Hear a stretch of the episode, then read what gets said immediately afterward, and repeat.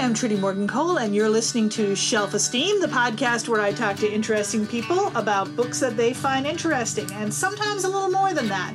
I did promise that the next episode of the podcast uh, would be a book swap with me and Emma, and we did in fact do a book swap, and we are getting ready to talk about it. We didn't have a chance to record that yet, and I decided to flip the episodes and uh, in July to talk to the person who's my guest today, who I'll be telling you about in a moment, uh, because there's something I wanted to talk to her about that is very timely and time sensitive, and I wanted to get that uh, this episode out in time for uh, you to hear about it and be excited about her upcoming work.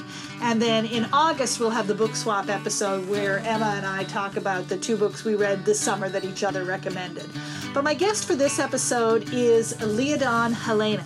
Leahdawn Helena, whose pronouns are she, they, negum, is an L'nu playwright and artist uh, from the west coast of Newfoundland originally, but currently living and working in St. John's. And um, I'm going to talk to her a little bit more about her current work and about uh, an upcoming project that she has that I'm very excited about and I think you'll be interested in too. But of course, first I started the interview, as I always do, by asking her, What have you been reading lately that's really left a big impact on you? Uh, the most recent thing I've read that stuck with me the most has been Tracing Ochre.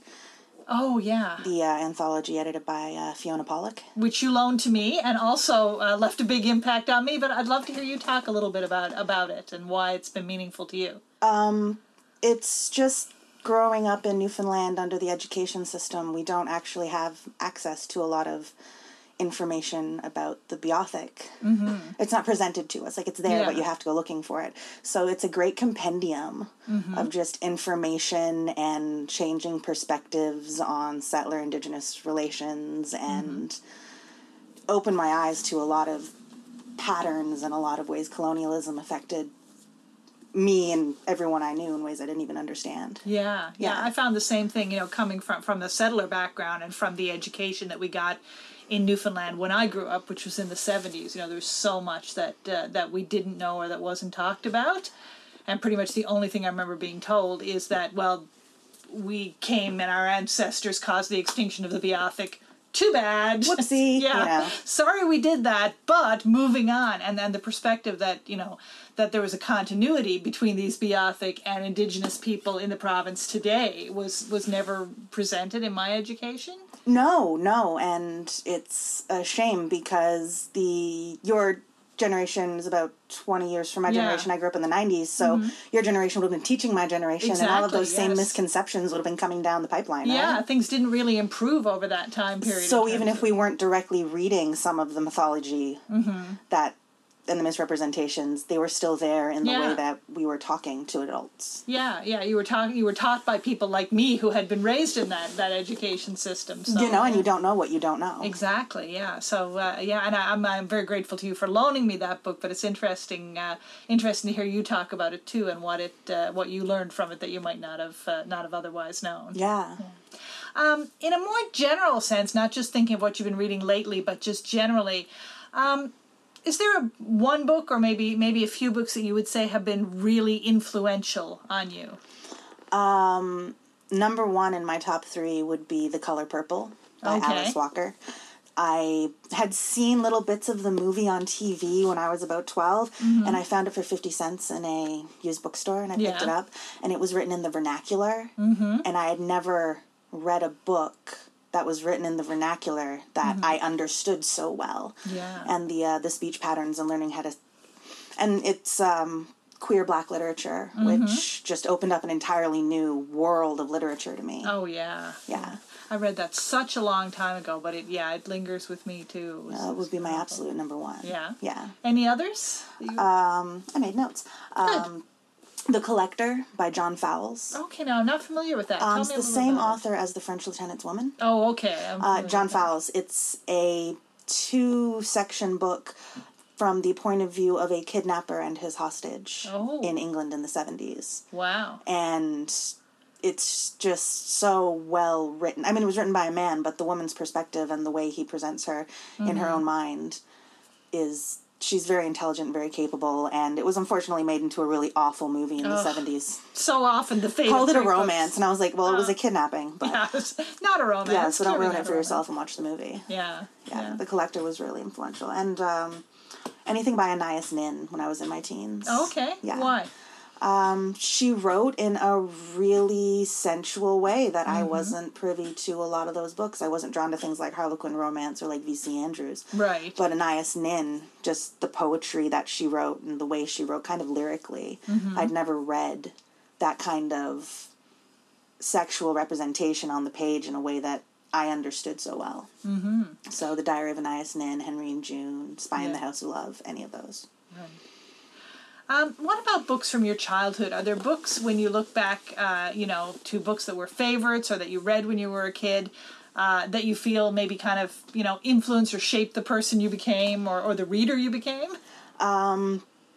I read a lot of series. Uh-huh. So one of the few series books, I, series non-series books I read was uh, Where the Red Fern Grows by Wilson Rawls. okay That was just a super sad book about dogs. That Oh. I reread it as an adult and I cried just as hard. You know, so like mm-hmm. the writing, yeah it was a very mature story. It was like my Lassie, yeah yeah there's or nothing, sorry, my uh, my Old Yeller. there's nothing sadder than a sad dog book or a sad dog song my, my dad used to sing songs like uh, old um, old shep has a wonderful home and Oh, other yeah. songs and I, I would just bawl and bawl as a Why kid did people write these? I know, but it really, it really connects. I was talking the other day to um, local author Terry Doyle, who has a new book out called The Wards, and I had when a couple of years ago when he was on this podcast, we had talked about a short story of his in which something bad happens to a dog, and we had a conversation about that. Uh, us and I think Susie Taylor, and we I actually ended up calling the episode "We Don't Want Anything Bad to Happen to the Dog."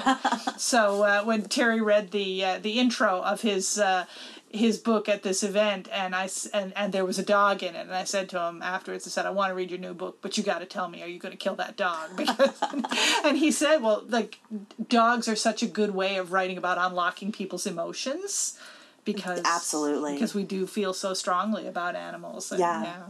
so Sometimes it's kind of a cheap shot, it can be yes but if it's done well, like in Where the Red Fern Grows, it's Yeah. it's great. yeah what about Um, others I read a lot of series like Goosebumps. Big horror fan, and Goosebumps Mm-hmm. Yeah. was kind of my my introduction to that. uh-huh. Um, the Silverwing series by Kenneth Oppel. Oh Sil- Silverwing, Sunwing, and Firewing about bats. about bats yes oh gosh, bats have been my favorite animal forever, and Oh it's my such goodness! a great book. This is where we diverge ways because I'm so creeped out by bats. and See, I think I think those books my kids might have like brought those home from school or something. I was like, no, I'm not reading you the book about bats. no, my cousin um, researches bats. That's Oh, like really? she um, I think she's done her PhD on stuff like that. Now, I'm probably totally misrepresenting her, but I know she studies bats Uh-huh. and um, big lovers ever since childhood. Yeah, Oh wow. I don't know why. It's a much healthier attitude than mine. I mean, they are quite harmless, so there's no reason for me to be terrified. I get that people them. think they're creepy. They're like flying rats, but I also think rats are cute. So like that doesn't Oh, affect you me. don't, you don't really have a rodent problem at all. No, not even a little. Um, I also read anything by Kit Pearson, especially like the Guest of uh, Oh War yes, series. those were great. Um, Yes. oh wow, I devoured Kit Pearson Mm-hmm. novels when I was that age. She was writing about girls who had real feelings, yes. like yeah. Nora, and then she wrote about Gavin, and I got to see like a little boy's perspective of what Mm-hmm. was going on. It was really great. Yeah, those were good. And um, my mom watched and I read a lot of uh, Little House on the Prairie. Oh yeah. I had all the books when I was a kid. I Uh-huh. loved those books. I read them over and over and over again. they are so durable like that's one thing that really spans generations like they were they were very hot when i was growing up in the 70s and then of course they had a, a revival because of the tv series and were very popular again over the so next uh, yeah. my mom's generation's parents gave them to us. and so now they're yeah. coming out, I think, with another. Um, there's talk of another TV Oh, series. wow. So so very interesting and, and i know when I, I mentioned to you and i talked about doing the podcast i think one of the first conversations you and i had about books was about the little house books Yeah. and, and the portrayal of indigenous people in them yeah, because I had just picked up um, a copy of one of the first three books at a at a used bookstore, and um, within like the first chapter, there's some pretty negative language, Mm-hmm. and the further you read into it, the more problematic some of the views on indigenous people were. Mm-hmm. But I mean, she's writing uh, Laura Ingalls Wilder is writing about her parents' generation Yeah. after, shortly after the Civil War. So And they it's were to be expected. it was that there. whole uh, American, you know, settling of the West by by white uh, settlers. It was, you know. and I mean, in the '70s when they came out with the TV show, like it was a lot better. It still had a lot Mm-hmm. of white savior problems, but like if you love the TV show, I wouldn't recommend going back and reading the books. Yeah. necessarily. because they had they had softened a lot of those attitudes. oh yeah, I think, yeah. The They're, TV series. I mean, they're way more in line with like the optimistic and idealistic writers in Yeah. the writers' rooms in the '70s. Yeah. You know, you can really see the the hippie Christian kind of influence in the show that's not there in the book. Yeah, interesting to see what they would do with that if they make a new series now. Because I mean, we've come that much further now, even since the time of the TV series. Hopefully, in Fingers you know, yeah. crossed. Got to get Taika Waititi to work on it. Oh, then, you know, yes. everything he touches turns to gold. Everything, yes, everything Taika. Unlike bats, we are 100% agree on Taika Waititi. Everything is fabulous. You've watched Our Flag Means Death, I assume. no? I haven't caught up on Oh that. my goodness, I just yes. actually got around to watching um, Reservation Dogs. Okay, I haven't watched that yet. I would highly recommend. I will watch one. You watch the other. Yes, yes, we'll definitely have to do that. This is a book podcast, but sometimes we also talk about TV shows. We talk about brilliant people. Yes, exactly, and brilliant creators.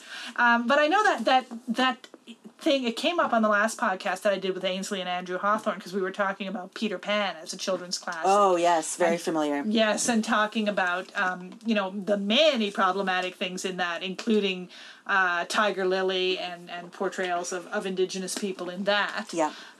Did you notice that at all when you were a kid? Were you aware of that, or was it not until going back to them as an adult that you you noticed that? In the, again, in the Little House books or anywhere. Well, when I was a kid, um, it was weird to see anyone who looked like me in books or on TV. Mm-hmm, so anything that I saw Mm-hmm. or read that represented me at all, I kind of latched onto. So, like as an adult, I understand why Pocahontas Yes. is problematic, Yeah. or uh, why Little House is problematic. Mm-hmm. But as a kid, when that's the only representation you see, Yeah. you kind of find yourself drawn to it. So there's a certain nostalgia about it. Oh, for sure. Like, yeah. sure, it's problematic, but everything is a little problematic. Yeah. And I kind of think it's beautiful when people find problematic things and kind of reclaim them That's and, true. Yeah. Mm-hmm. kind of make them their own for whatever reason. Because Pocahontas was the only Disney princess who looked like me, and That's right, or who yeah. who f- I felt like represented me outside of say Mm-hmm. Esmeralda or Jasmine, and you can kind of see the pattern there. Yes, for sure. Yeah. Um, yeah, so yeah. it can be a little hard to deal with sometimes. Absolutely, yeah, and the you know that going back and, and revisiting, uh, you know the classics and and the beloved children's books. You know there are so many of these minefields, but there's also you know there's great stuff there for sure.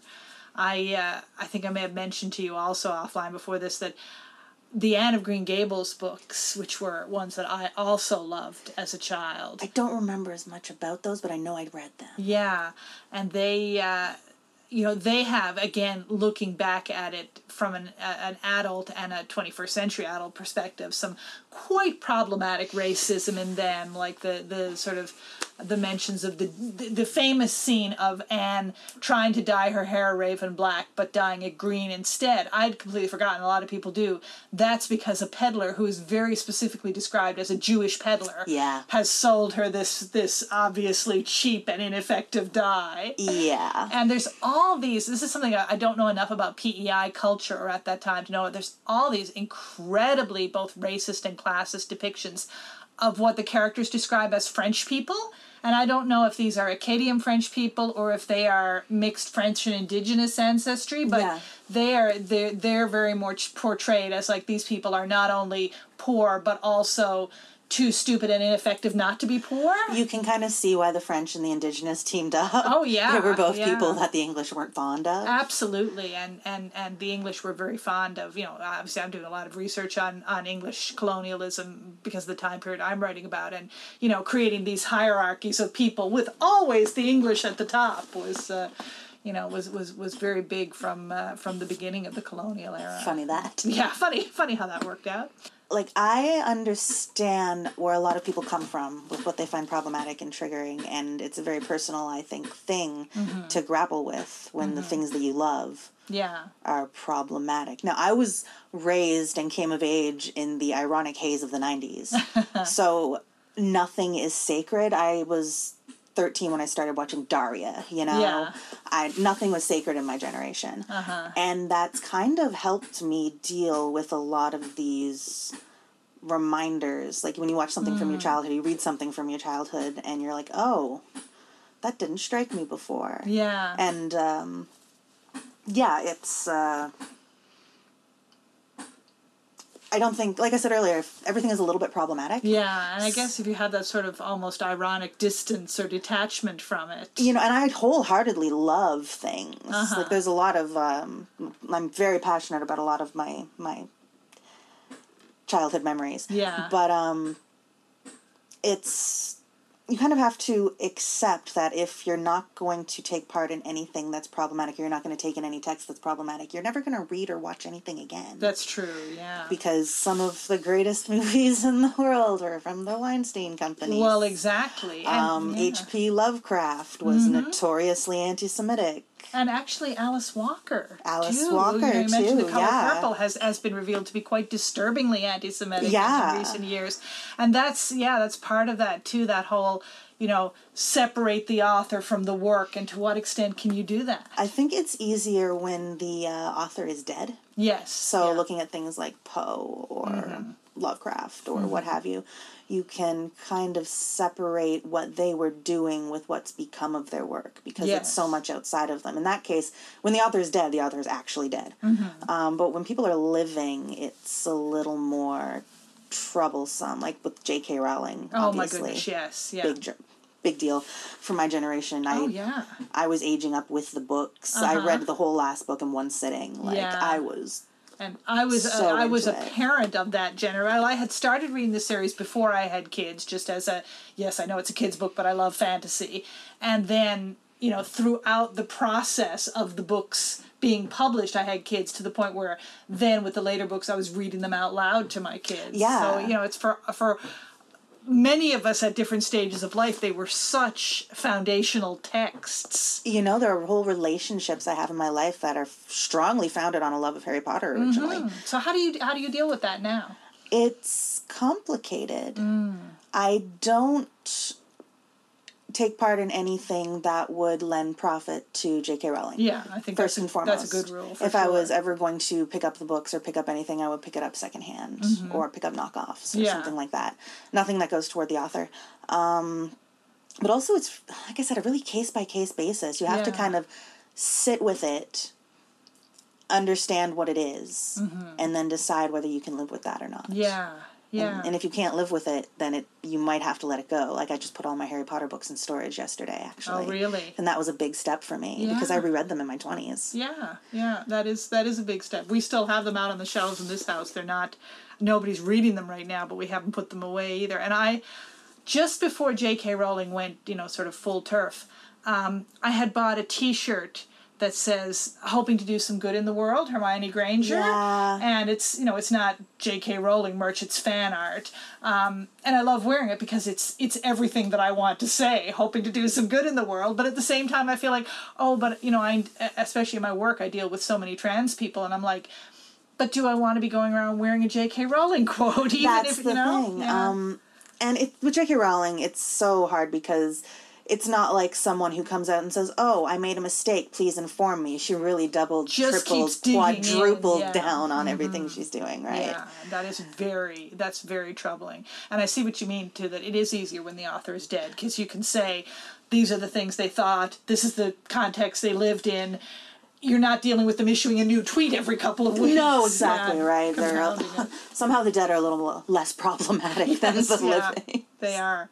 Although there's also the case, I think this came up on one of the earlier podcasts too, of when things come out about an author after their death, like Marion Zimmer Bradley. I don't know if you ever read Marion Zimmer No, I haven't. Oh my gosh, uh, Mists of Avalon is, is her big one. Oh, I've heard of Uh, that. but she had a, a lot of others too, and she was very beloved, and certainly by feminists of my generation, because Mists of Avalon is this very feminist retelling of the Arthurian story. And then it, it turned out after she died that she was quite a horrific and abusive person, and a lot of things were not talked about until after she died. That is so hard. Yeah, it's it's really complicated. It's a little bit like um, you find out Roald Dahl maybe wasn't the best dad. yes, you know. yeah, yeah, and also I think a bit anti-Semitic too, Also, which is quite a common theme. England yeah. in that Yes, era yeah, for, sure. So yeah, I think we all have have to uh, to grapple with this thing of uh, of authors that are problematic and representation that's that's problematic too. Yeah.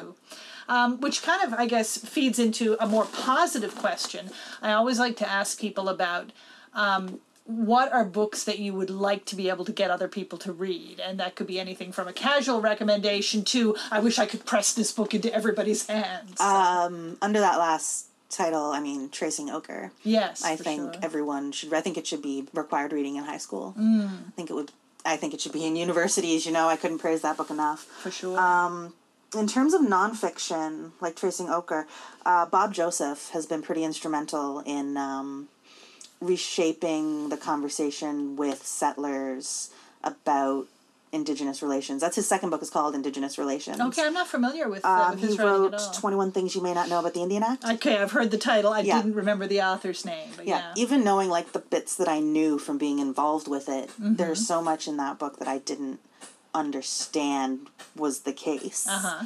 Um, and that's just 21 things out of all the different About all the things that there are. it's a big act. Uh-huh. But uh, and indigenous relations is kind of suggestions of how to where to go from here, what to do with these truths, how to Mm-hmm. how to work collaboratively, and what settler descendants are responsible for. I Yeah. guess, but he uh, he does it in a really accessible way. They're very Mm-hmm. uh, very good reads. Yeah, I've Um, heard Twenty One Things recommended so long, so many times that it is on- my to read radar. But Indigenous relations is one I hadn't, uh, I, I wasn't aware of. So Um, I think you can you can definitely get them at chapters. yeah.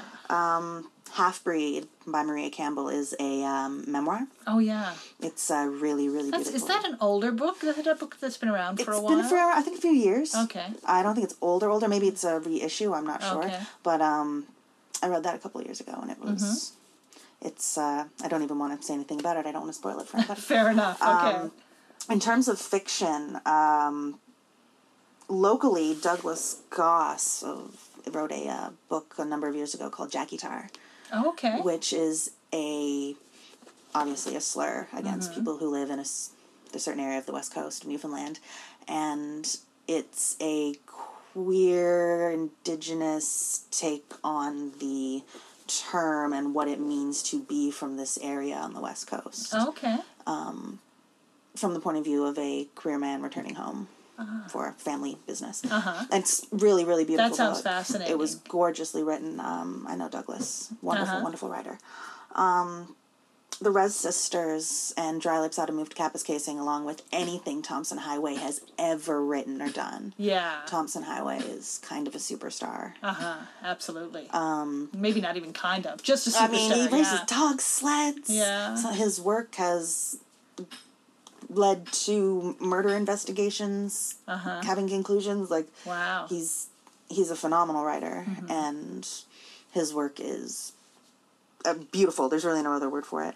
Um, anything by Yvette Nolan, but Mm-hmm. Okay. particularly Annie Mae's movement. Okay, now I'm not familiar with Yvette Nolan. Yvette Nolan is a uh, Indigenous Canadian playwright. Okay. and she also writes librettos. I don't know if you know the um, opera Shanawdithit that took place here yes, a few years I, ago. I she wrote it, libretto for that. Okay.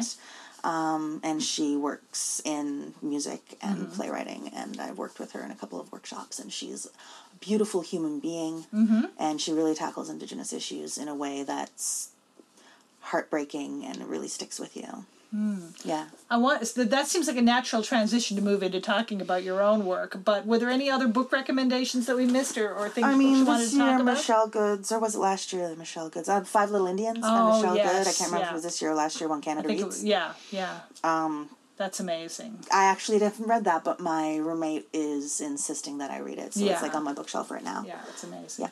So yeah, the the talk of playwrights uh, made me want to veer into talking about your own work because, of course, I know you as a playwright. Yes. And we met in the theater world, uh, and you have uh, you have a play coming up that's very uh, very exciting, I think, and I would love for you to talk about it and tell us a little bit about it and, and how you came to uh, to get into this project. We'll get the plug out of the way early. For sure, It's um, yes. Mm-hmm. called Stolen Sisters. It is about the lives of historical Beothuk women. Mm-hmm. It's going up in the Heart Garden at Government House, August. Lovely place for it. Yep, the 16th to the 28th, I believe. Uh-huh. Um, we wanted to do it in a space that was meaningful. And the Heart Garden being a representation or of um, not only residential schools, but the Indigenous people of Newfoundland, Yeah. as installed by Lieutenant Governor. Um, who has been phenomenal throughout this whole process. Yeah? Yeah, she really uh, understands this kind of need I have to not to to reclaim a place at the table rather than scraping up a place for myself out of what's left over, you know? That's that's a great way to put it. yeah, I think having it on the grounds at Government House where Demasduit was known to have stayed, Yeah. I think is a really powerful Oh, symbol. yeah. And I mean, Government House is a it's a complicated and loaded place as a symbol, as you know, the symbol of English government and colonial government in in Newfoundland. Absolutely, Yeah. and I think it's beautiful that First Light is right across the street from Government House. I think that's a real stand, maybe not a intentional one. but it's it's certainly great that it's worked out that way. It is. Sure, it's yeah. a real juxtaposition of of ideas. Mm-hmm. Yeah. Um, I mean, obviously, podcasts sometimes get listened to later, but I want this one released early enough so that people can hear you talk about the play and still see it. And in the show notes, um, I always list all the books that we talk about, and you know, if the person I'm talking to is a writer, I'll put links to their work. Uh, so I'll put a link uh, in the show notes to where people can find out more about the play and and buy tickets and hopefully go see it. Fabulous. Um, but yeah, tell me a little bit about the background of it and, and how you came to write this. It started out of a place of a lot of rage. Mm-hmm. Uh, maybe even rage that I didn't know I had. It was just kind of there. And I had um I visited St. John's. I lived in St. John's a couple of times, but I was visiting St. John's, and I saw a lot of representation of Shanawdithit and Demasduit and just Indigenous people in general that didn't sit right with me. Hmm. Shanawdithit or Demasduit, the red Indian portrait that's yeah, yeah, on um, Shanawdithit tours. yeah. I think so. Um, there's a couple of stores downtown that have some pretty racist caricatures on public display. And I've never heard anyone talk about them. And I was talking to a friend of mine when I was out here, I think it was 2019, and I said, you know, I bet Shanawdithit would be pissed. Sorry, swearing. Oh, it's okay. we, we have some swearing on the podcast. Okay, that's cool. Um, I'll try and keep it. And like- it's, it's hard to talk about subjects that you feel genuine rage about without using strong I'll try and keep it like PG 13. um, I said, but yeah, she'd be kind of pissed off if she saw what her legacy had become. Mm-hmm. And I didn't write anything for about a year, but it kind of became the basis of what would Shanawdithit say if she could see what had become of her legacy and the legacy of the people. Um, I think she'd want to set the record straight. So this script started out as something of between a stand-up comedy and a TED talk Uh-huh. and it's really morphed into something completely different because in my research of the Beothuk, I came across two other women and girls who really their stories are so important, but they've I'd never heard them before, and I considered myself to be somewhat up on my information about the Beothuk. I'm, Right. You know, I did courses for God's Yeah. sake, but uh, there was so much there that I didn't know, and I felt like their stories had to be told too. So tell us a little about who the, who the other two women are besides Shauna. Um, the first act is featuring a little girl called Ube, who was about 10 years old mm-hmm. when she was taken, kidnapped from her family. Mm-hmm. Uh, the account of it is pretty harrowing. She was bought by a family in Trinity Bay called the Stones, which is really problematic in my life because my husband's last name is Stone, and so I have to Oh, explain to my mother-in-law if she's listening to this. It's not about the family that Yeah. comes from yeah. Trinity Bay, that area.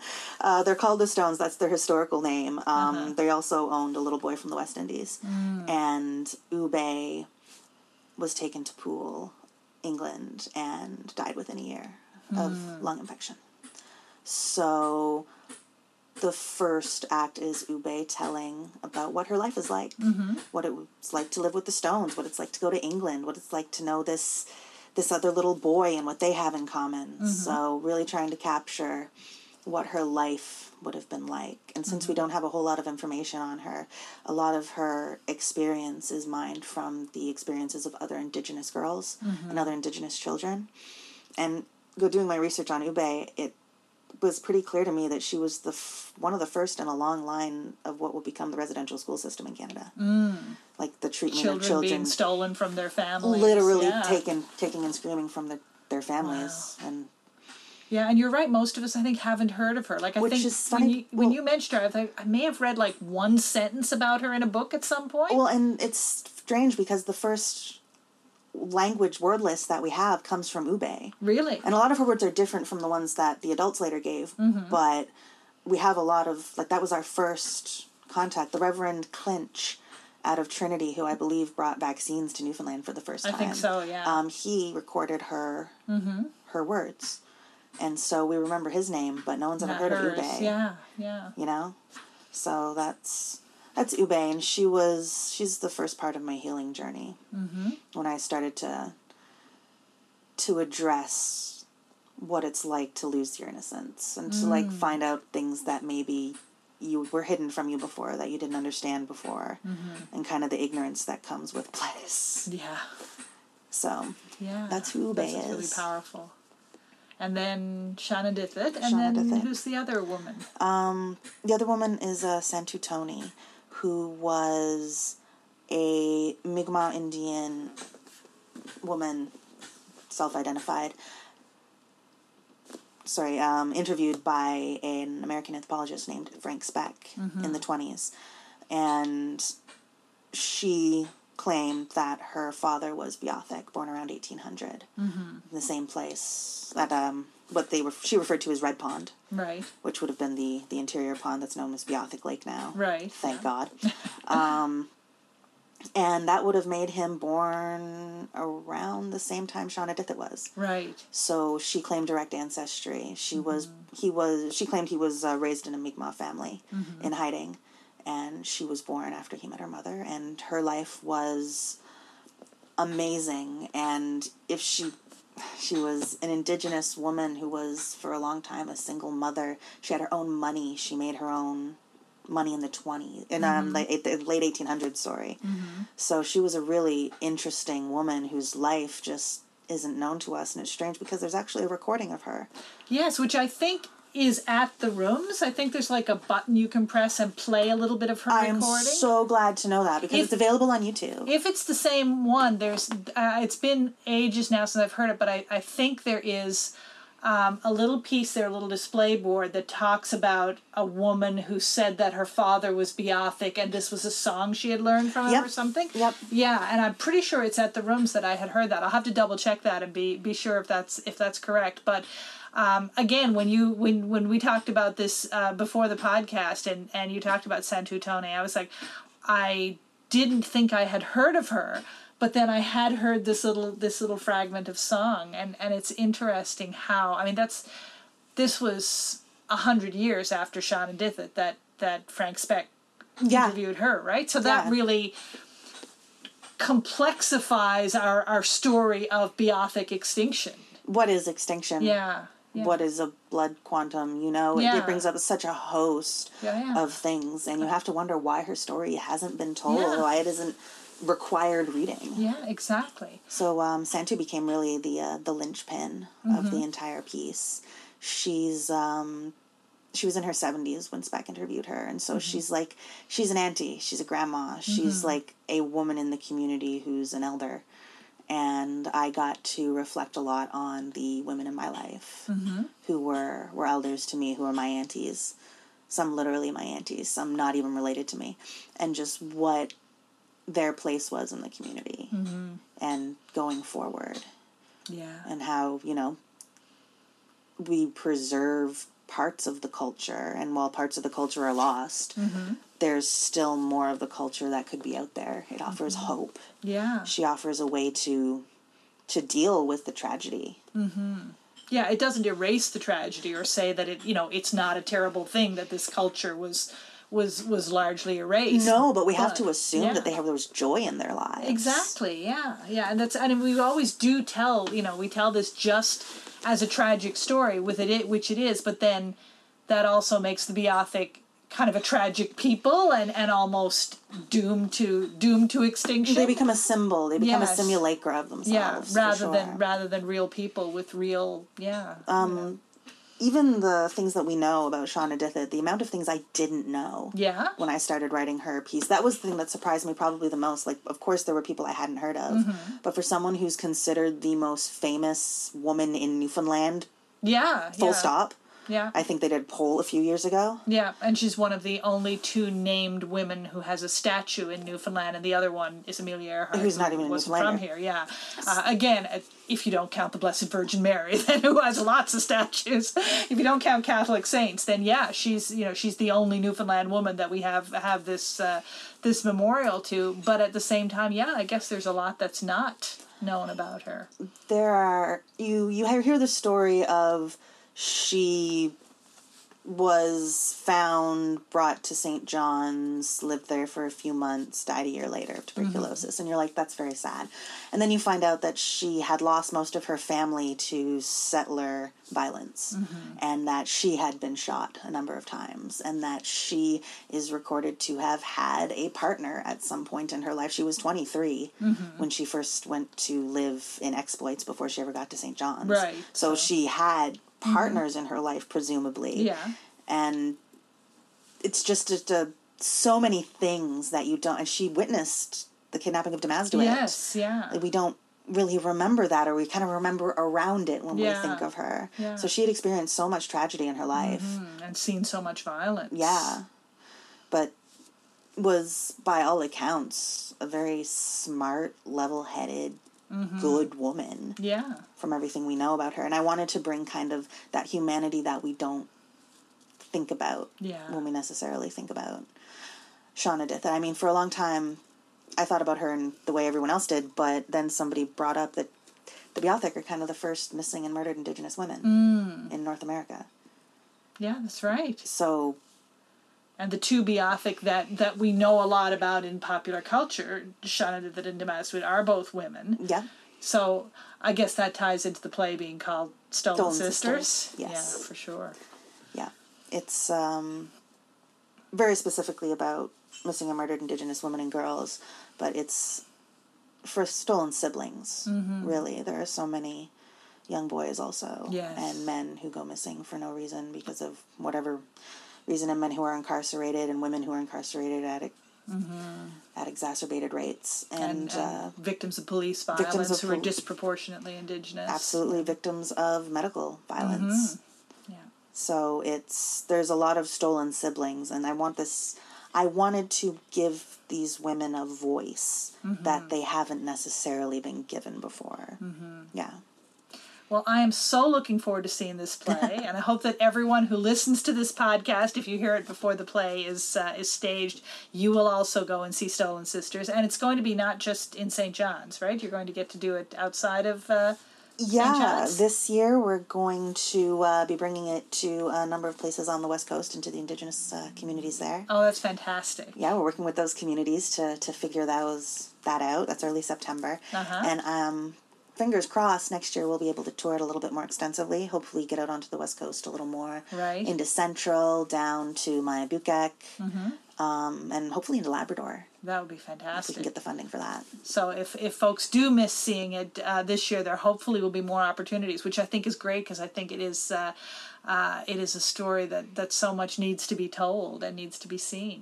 i think so i hope so i hope people don't just like it i hope they think about it i hope they feel it i hope Yeah. it's something that speaks to everyone i hope i've written it in such a way that everyone takes something out of it that Mm. maybe wasn't there before That's a great thing to aim for, and I think it's very much going to be the case with this play. Thank you so much, Lita, for coming on here and talking about books and also t- telling us a bit about your play. I really, really appreciate it. so happy to be here Thank you so much. That wraps up my interview with L'nu playwright and artist Leahdawn Helena, and I hope you are as excited about her play Stolen Sisters as I am, and that you'll get a chance to see it. As I mentioned in the interview, um, I always uh, keep in the show notes a list of everything we talked about, and I'll also put some links to Leahdawn's work uh, and to information about the play, where to see it, where to buy tickets. Um, and as always, you can find the show notes if you go to my website, trudymorgancole.com and you click on the Shelf Esteem podcast link, it'll take you to a page that has a listing for every episode of the podcast and lists not only where you can listen to it, but also where you can read the show notes where I put all the interesting links and stuff. Uh, so, as I said, I hope you've enjoyed this conversation as much as uh, I have and as much as Leahdawn and I enjoyed having it and sharing it. I'm going to be back next month with an in house interview with my daughter Emma Cole, where we're going to be doing another book swap. And until then, I would like you to read a good book and build your shelf esteem.